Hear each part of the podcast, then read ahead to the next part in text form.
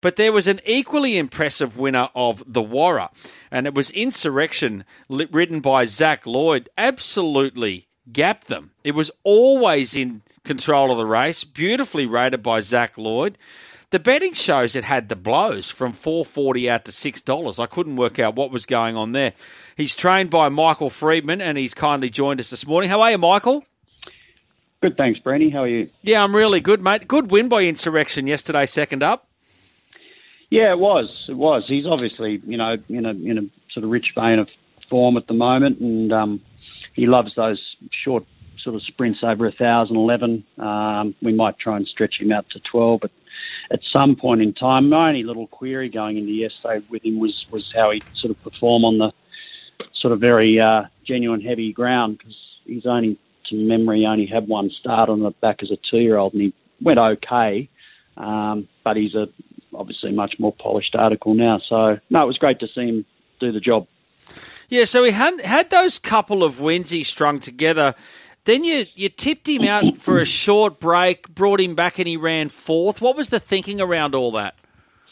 Oh, he'd been up a little while, um, you know, and being an on-speed sort of horse that he is, you know, he, he as you pointed out, he put three wins together, and um, just felt that he was starting to, to sort of feel the pinch a little bit. So, you know, probably given that he wasn't going to be up to anything in the major sprints in the spring, um, we just felt it was probably a good opportunity to give him a little freshen up for four weeks, um, bring him back, and then sort of race him through the summer into the autumn. Um, so, uh, yeah, his first up run was was good. Um, he didn't have much luck from a wide gate and got posted deep, and as a result, sort of just got a bit tired late, but um, certainly bounced back to his best form yesterday. And Michael, you just touched on it. Where to now for insurrection? Yeah, look, there's a, there's a couple of options for him, but we'd probably need to look at stretching him to 1200, which I'm not opposed to doing. I think he's such a professional now, whereas as a younger horse, he probably used to spin his wheels a little bit and, and didn't quite get 1200. But I think he's a much more uh, sort of relaxed horse now, um, and, and you know I think um, 1200's within his grasp. So there's a there's a race on um, a listed race coming up on uh, on Ingham Day, which is two weeks away um, at Randwick. Um, there's also a nice sprint option for him over 1200 Canterbury on New Year's Day. So we'll have a look at either both or one of those. Um, he may then have another little freshen up and, and come back for something in the autumn. Yeah, sounds like a good plan. Zach Lloyd seems to ride him well, Michael. Yeah, he does. I mean, Zach's obviously a very talented young rider.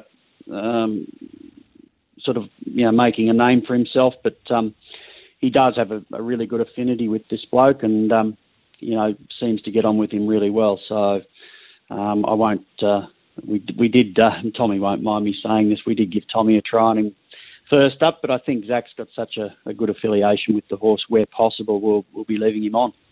Well, Tommy wanted to chase the riches in Perth yesterday by going over there with Roots, and he left the door open for Zach to get back on.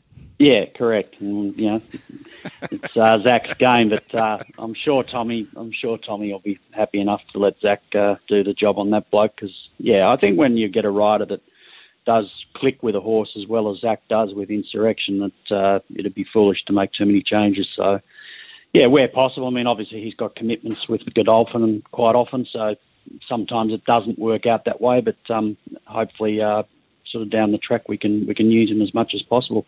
Hey, Michael, before we let you go, it's a it's a funny caper horse racing. Sort of the carnival ends, and you know, obviously keen racing enthusiasts like us, we're you know watching all the races and everything. But the general population goes back to what they're doing. But for for a trainer, it never mm. ends. I take it you'd be right in the midst of yearling inspections on the stud farms and pouring through books for the Magic Millions. You'd have to be working twenty four seven.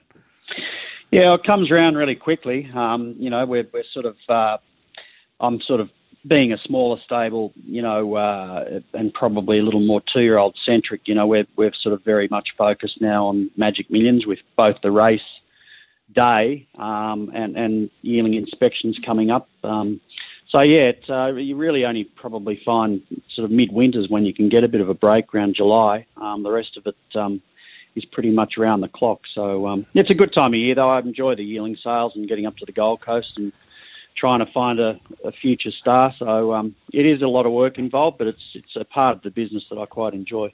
Uh, Michael, have you got a Magic Millions horse for January?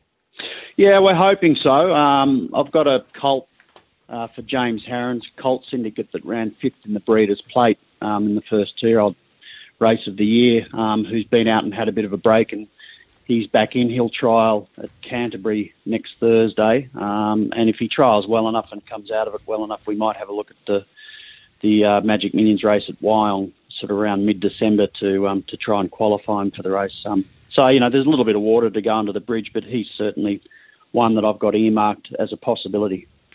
Okay, great stuff. Michael Freedman. enjoy your Sunday. Well done yesterday with Insurrection. Best of luck with all those yearling inspections and best of luck as we head towards the Magic Millions in January.